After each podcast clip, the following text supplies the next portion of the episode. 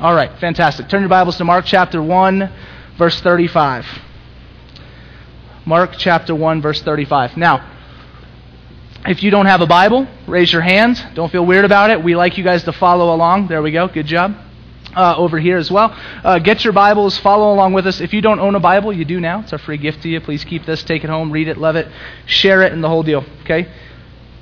Turn to Mark 1, verse 35. Now, here's where we've been. Uh, if, if you were here last week, Wes Little was in town. Pastor Wes, good buddy of mine. He's from Redemption Alhambra Village down in the valley.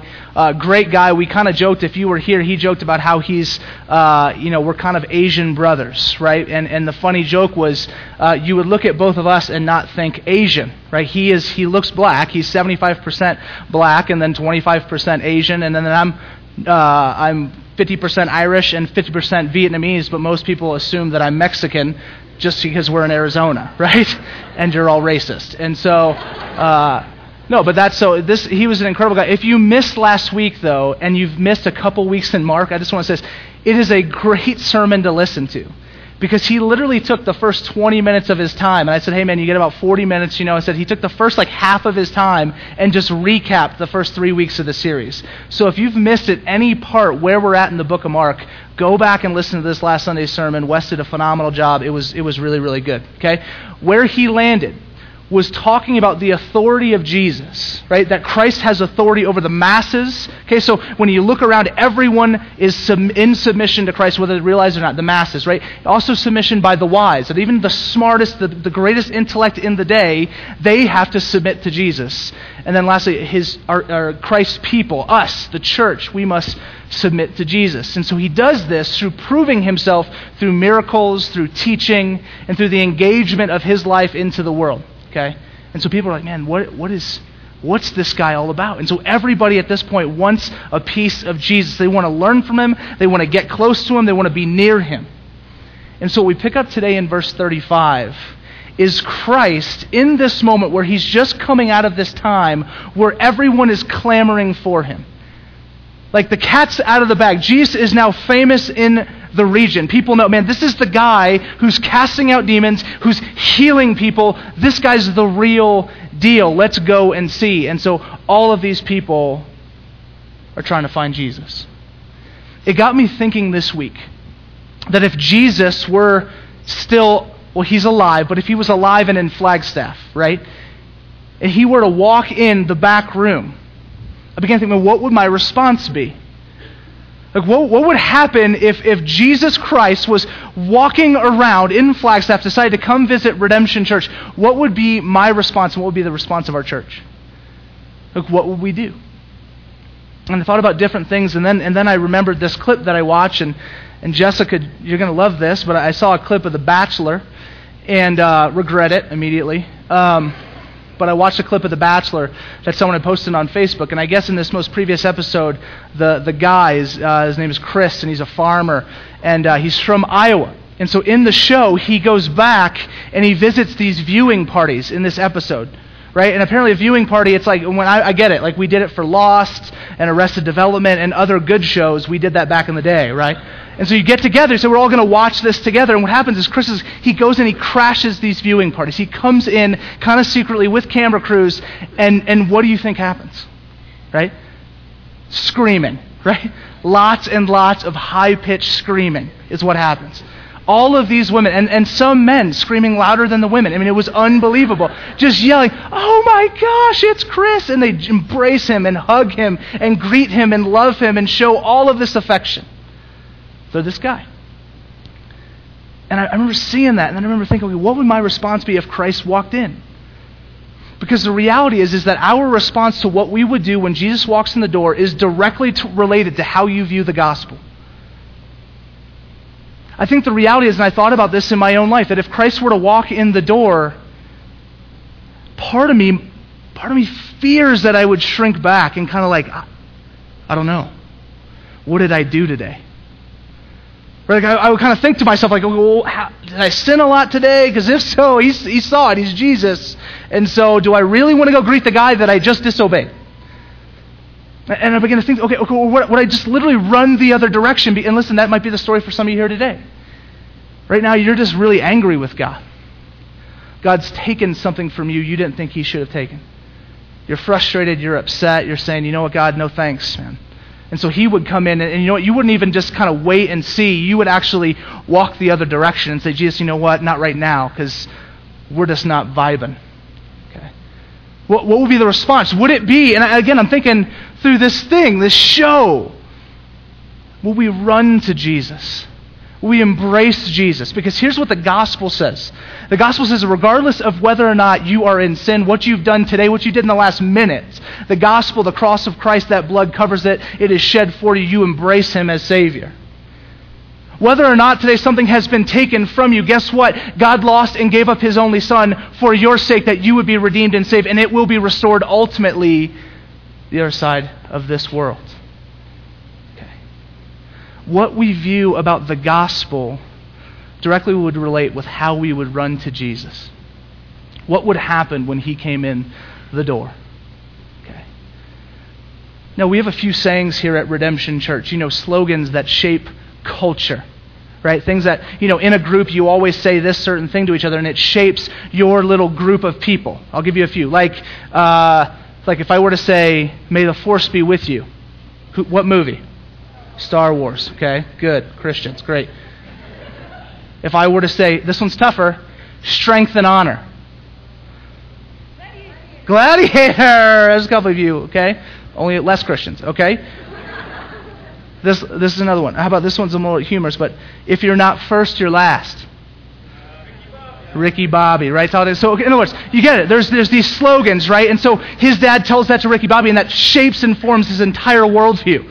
Right? He's like, well, I'm not first, then I'm last. So then he does reckless things to always be first, right? We have a couple here at the church. One you always see. We even have a T-shirt of it. it says, "All of life is all for Jesus."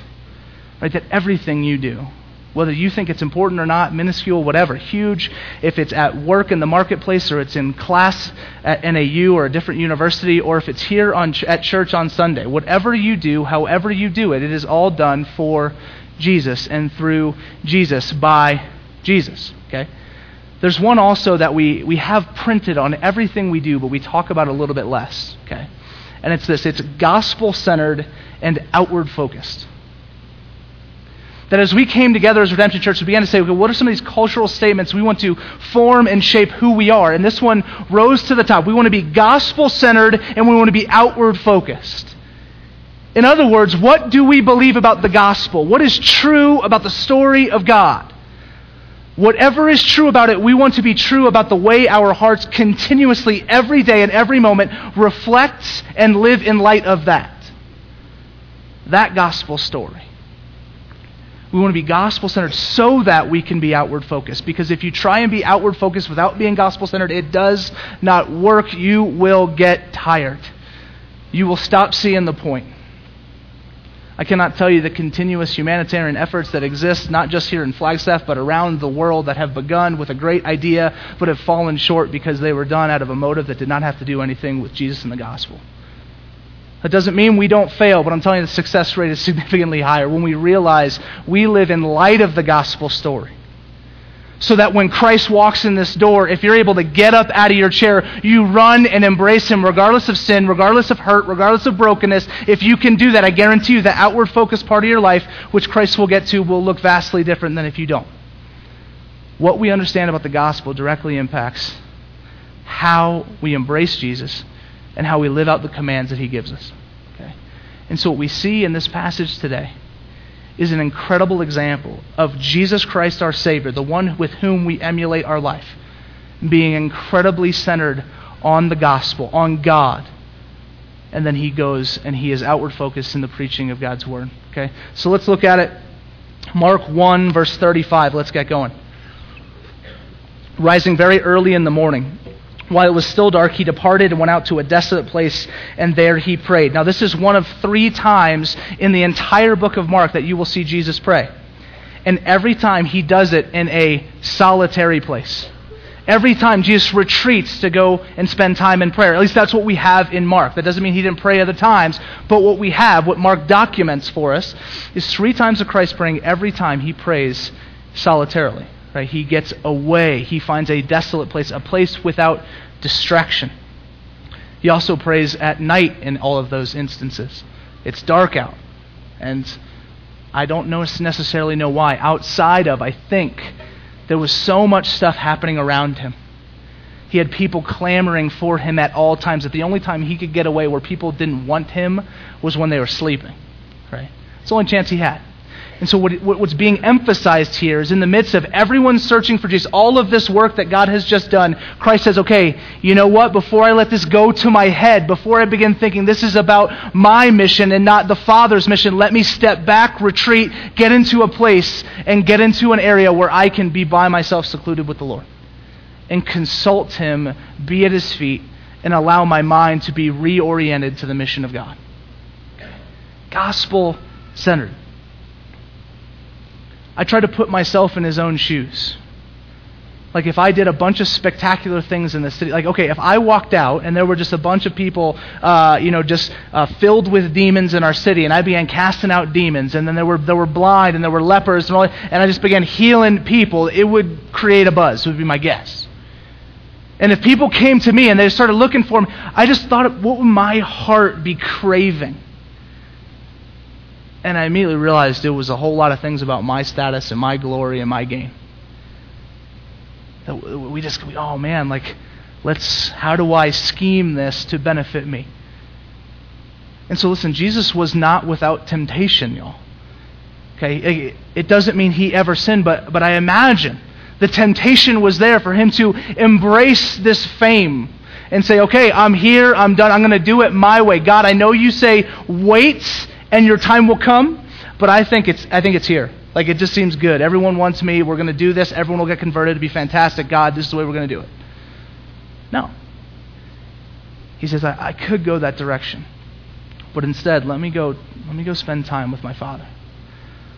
Let me let me go think about what God cares about. Let me reorient my mind around the gospel, around the story that God is crafting. And so, in everything, whatever thing you walk in here today, and, and, whatever part of life is just on you right now, whether it's this, this pull to fame or it's this pull to despair, whatever aspect, I guarantee you the number one thing you need to do is you need to run to Jesus. You need to sit in the light of the gospel that says you are set free and forgiven. A gospel story that says this is just temporary, this is but a fleeting moment in light of eternity, that there is a restoration that is to come a gospel that says that there is a Savior who has died for you, that not only has He died for you, but He lived in this world and was tempted in every way that you've ever been tempted, and He just did well. And He died for you. He stepped in your place.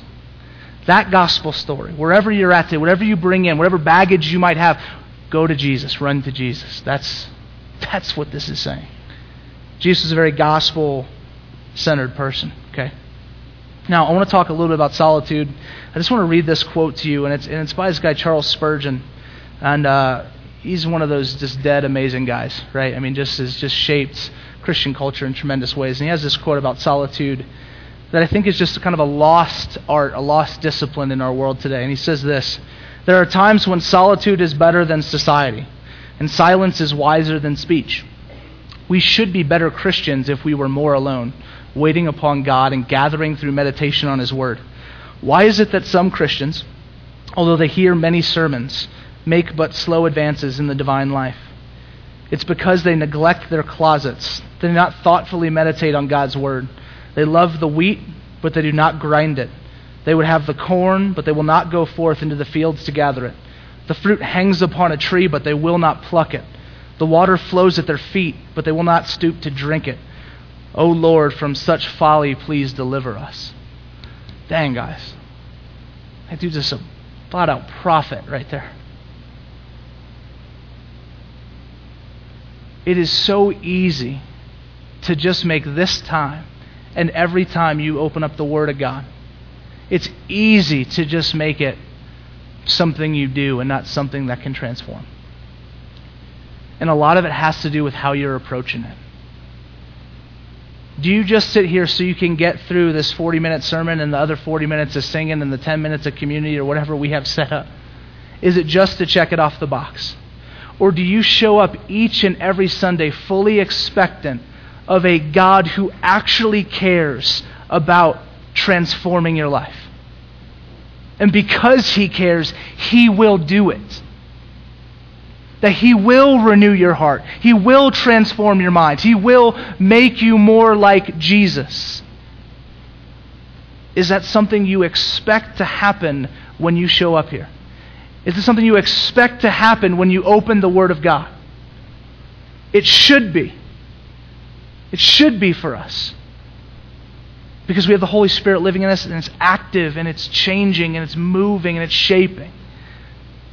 I think so much we're just so caught up we just got to let me get through it and then I'm going to go do this.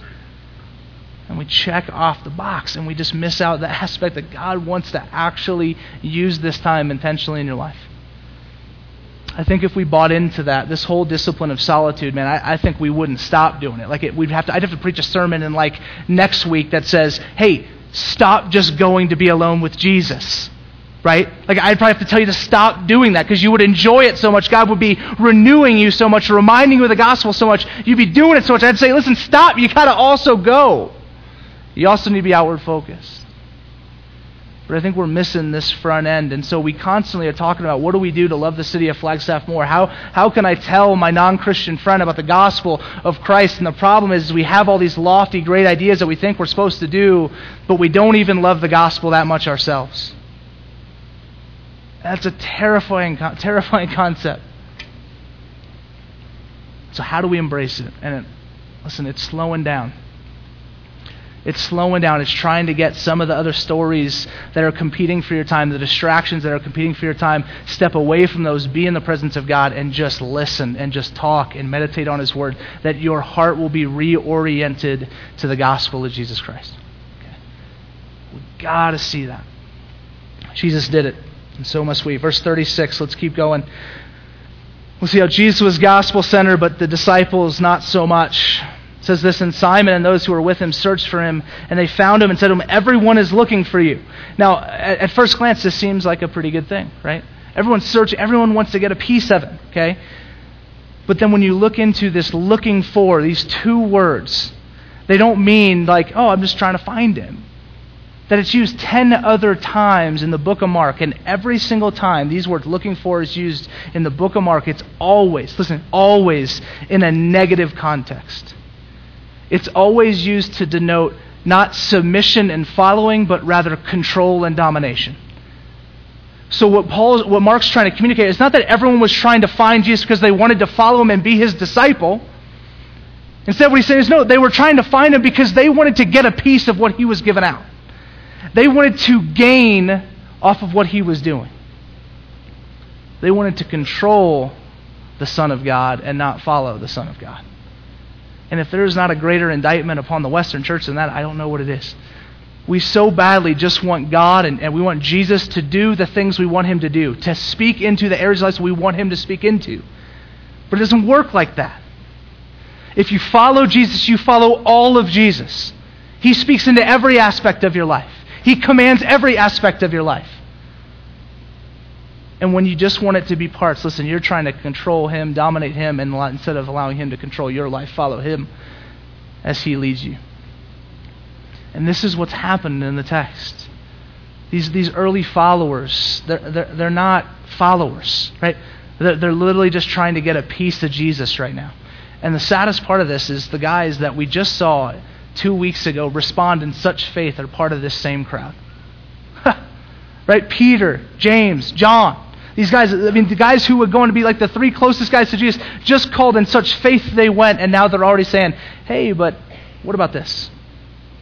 What about that? What if we tried this, Jesus? Everyone wants a piece of you. You need to capitalize on what just happened. Do you understand the fame that you will get right now? And I will be right next to you the whole time. And so, honestly, this happens all the time in our culture we just try and capitalize on Christ. You hear it a lot of times just in great culture in the masses, right? Where, well, you know what? Like Jesus, he's not, he's not the Son of God. I'm not going to buy into everything he says, but you know what? He's a great moral teacher. You get that quite a bit. You guys remember the Jesus is my homeboy T-shirt craze? Who bought one? Be honest. It's okay. There's there's forgiveness. Okay, there's a couple. So you had the Jesus is my homeboy T-shirt thing, and it literally was just a picture of Jesus and said Jesus is my homeboy across the front, right? And I was like, oh, you know, whatever, that's fine. But I remember talking to a guy in San Diego. I said, "That's awesome, man!" Like I'm thinking, like, dude, so where do you go to church? He's like, "I don't, know, I don't go to church." I'm like, "How's he your homeboy? Like, what? Like that doesn't seem to add up." He goes, "Oh no, no, no, man! Like he's just like we're cool, Jesus and I." Um, you know, like he's got some good stuff to say, and so like we're we're cool like that. I said, "Oh, you're cool like that with with God." He says, "Yeah," and, and it just struck me as such like, wait a minute, what what Jesus are you studying in the Bible? Well, that's all he says. What Christ are you following? And that's the question for us today. What Christ are you following? Are you following one that you've put together? That you've allowed to make sense for your life? Or are you following the Jesus of the gospel? The one that calls us to a lot of stuff that doesn't sound all that great, but man, is there a greater purpose and a greater calling, a greater joy to be found. Okay. What Jesus are we following? And so these guys, they find him, right? It says that they everyone's looking for you. We found you, so that's good. And they just don't realize that in the midst of this, the whole time Jesus is probably thinking, like, listen, man, you're missing it. You're missing it, guys. Why are you here to follow me? I mean, is it just so that you can get a piece of me? And if it is, then this isn't what this isn't what I'm here for. And then in verse 37, sorry, verse 38, sorry, he's going to show us just what he's here for. Okay. He says this, and he said to them, Let us go on to the next towns, that I may preach there also. For that is why I came out. And so Jesus, again, goes back into his solitary moment, reorients his mind with the mission of God comes out of that moment, engages his disciples, and says, Listen, you want to know why I'm here? It's to preach, it's to tell people of the kingdom of God, it's to call people to repentance, it's to call people to forgiveness. It's to call people to a gospel of grace and of love and a rescue mission that began thousands and thousands of years ago. Okay? That, that, that's what he's here for. And so you often hear, right? You often hear this amidst culture, amidst people saying, you know what, Jesus, but Jesus wasn't, he didn't like preach at people, right? You hear that a lot. It's like, well, no, no, no. What, I, hate how you guys just preach at me. Jesus didn't do that. Like, yes, he did. He's literally saying, this is why I came, was to preach, was to tell people about the good news.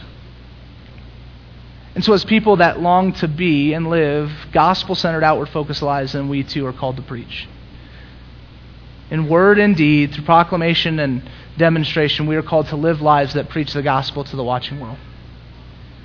Okay. That's why the gospel piece is so important because God doesn't just let us sit there. He actually says, you know what? Well, I'm going to charge you up so I can send you out. And so we can't have one without the other, but we certainly must go. We certainly must be outward focused in our lives. And I'll tell you what, man, it is an easy thing. It is an easy thing to just be a Christian and keep it to yourself for your entire life. It is, it is by far the easier thing to do in this world. And, and I get it, man. There are tons of excuses. And some of them are pretty legitimate. I mean, no one wants to feel weird, right? No one wants to be that awkward guy that brings up Jesus in the midst of a conversation about sports or Bachelor or something. I don't know. like, did you see Bachelor? Did you see Jesus? Right? No one wants to be that guy. I get it. But we have to wrestle with this reality of the of to follow Christ means that we preach the gospel. And so if you don't, what Jesus are you following this morning? Gosh, that's harsh to think about. If you're not living and demonstrating, let me, this does not mean you don't screw up, you don't fail, you don't say the wrong thing, you don't sin every single day. I mean, that's all part of this equation, okay? But there's forgiveness, there's grace because of the cross. But, but if, if you claim to follow Christ, if you claim to be centered around the gospel truths, there is no context for your faith does not include you sharing it. That does not include you preaching it. Now, that's through uh, word and deed. I mean, use your mouth, use your body, use whatever is at your disposal to tell people about this good news. Okay. And so Christ goes out and he preaches. And, and, and here's one of the things I want to I want to highlight is, is one of the excuses I often hear is like, well, that's just not me right? That's just not me. Like, I, I don't feel comfortable when I'm an introvert, whatever it is, okay? And, and, so I did some research, and I looked up, and I just did a little Google search, and Google's always right. And so, uh, and it's, I, I looked up, what was Jesus Christ Myers Briggs, right? Emily's excited. Okay. Uh, what was Jesus Christ Myers Briggs? And two. It was always two. Only two of them came up. Okay. It was INFJ or ENFJ. Okay. If anyone knows, is anyone here an ENFJ? A few of those. Anyone an INFJ? Anybody know? Okay. So potentially you guys are like Jesus. Okay. Just in personality type. And this is just going off of scripture and whatever people could. And it was kind of interesting to read. And what was weird is I was just reading through these things, and this, okay, if this was based on Jesus' personality, for example, if he's an introvert, okay, then him going out and saying to, okay, I'm going to go and just preach, I'm here to preach, then he's doing something contrary to his personality type. Right? If he was total extrovert, always he had to be around people, he's doing something contrary by getting away consistently to spend time with God. And as we look at Christ, and as we are to emulate him, there is no personality type that keeps you from doing things that God has said will be beneficial for your life. And so don't, don't let that be a thing for you. Right? And so then I coined that Jesus was truly an EISNTFJP. Okay. He just touches it all. His obedience to these things. And here's why. Okay, here's why because Jesus believed the gospel. Okay. Now, Jesus is the center of the gospel. I get that he's the this climax of the gospel story himself, but he believed in this story that God the Father was writing for the redemption of all the world. He trusted his Father that this was the best way to do it. He believed in his Father that said, okay, you want to do this life right the way that I'm calling you, then these are the things that need to line up. And so he bought in. He was fully gospel centered. He was on mission for the sake of your life and my life, and for the lives of every animal, for the breath of every plant, and for the restoration of every piece of creation. Okay. Christ was ultimately the most gospel centered man ever. Okay? And it's because of that we see the incredible works that he was able to live out. I often just think, man, if he had any doubts, if he had any doubts about the Father, if he had any doubts about, and is this is this the way to go, right? You know, like what, what if he's just like, ah, what if, what if in the Garden of Gethsemane, as he's praying, he decides to go the other direction? Like, what, what if in the garden, when he says, God, would this cup pass from me? He says, you know what, God, I, I don't know if I really believe you on this one. And so I'm going to do it my own way and I'll figure it out as I go. What if he didn't do that and then he wasn't crucified for the sins of mankind a few days later? Man. He was obedient. And this passage then beco- becomes a call to obedience for us. That we would know and love the gospel. And that then we would go and tell the world about it because it's just that good. That we would preach because Christ preached and I'll tell you, if we're not willing to do that, hear me. Just ask yourself this question What Jesus am I following? And if it's not the Jesus of Scripture, there needs to be some reining in on some of the things that you think and do. Okay? And the last thing I want to land with is this that is an intense call and very scary. And like I said, if Jesus walked in the door right now, you know, I, I don't know what I'd do. I'd be running through my mind what happened today. Would I, would I get the gospel? Would I go and embrace Him? You know, and Sundays are my all star day. Like if I'm like super Christian, it's today, right? I mean, I get up, pray for the church, pray for you guys to come, come here, preach the Word of God, sing worship songs. I mean, Sundays are the all star day for the church usually. But I'd still be like, I I don't know.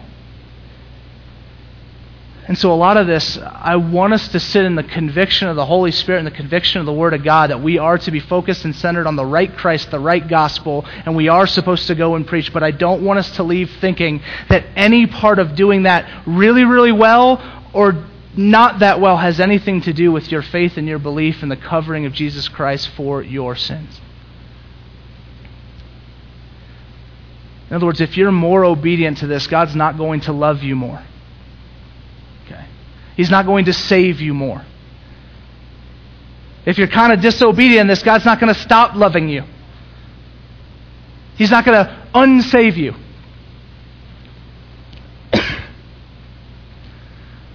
the gospel is about a man who lived the life we could never live, and then he died the death in your place that we all deserve to die. And then he rose three days, and he rose from the dead three days later. The power of God. He rose from the dead three days. We've all lost loved ones. Three days later, they came back to life. You be, you be thinking about some stuff, right? He rose from the dead, showing his power. So that in that, in faith in him, hear me, in faith in him, in belief in him, you would be saved. That his death, his punishment, would be yours.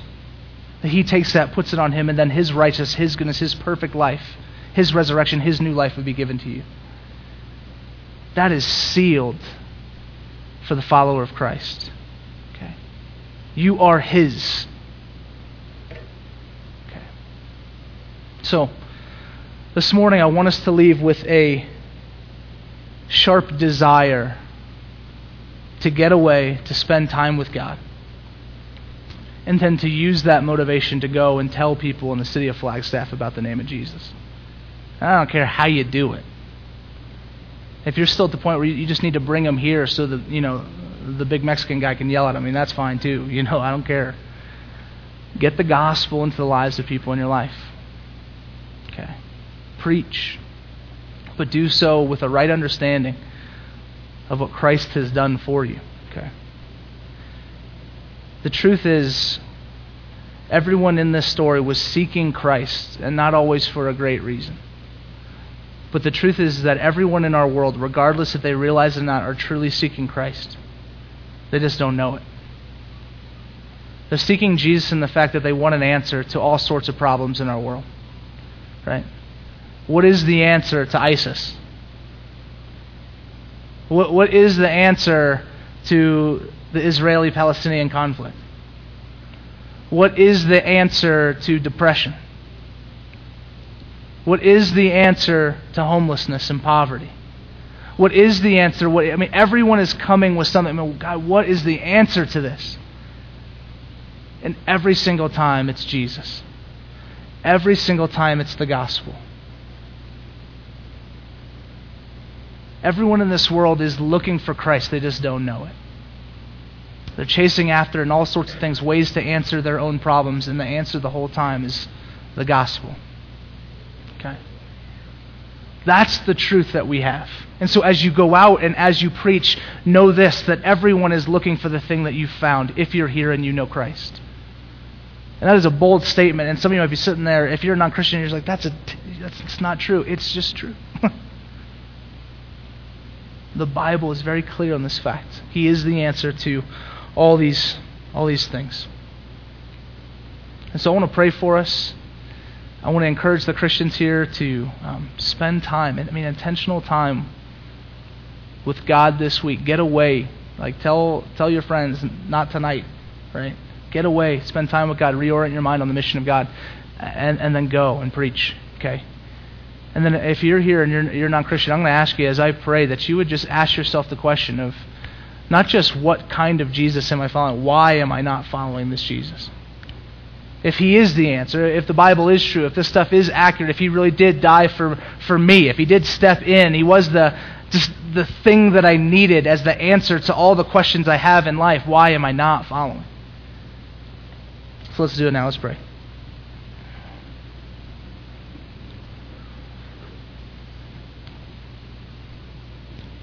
Jesus, thank you for your grace again grace God to be able to um, to be able to just be kind of just smacked upside the head with your word.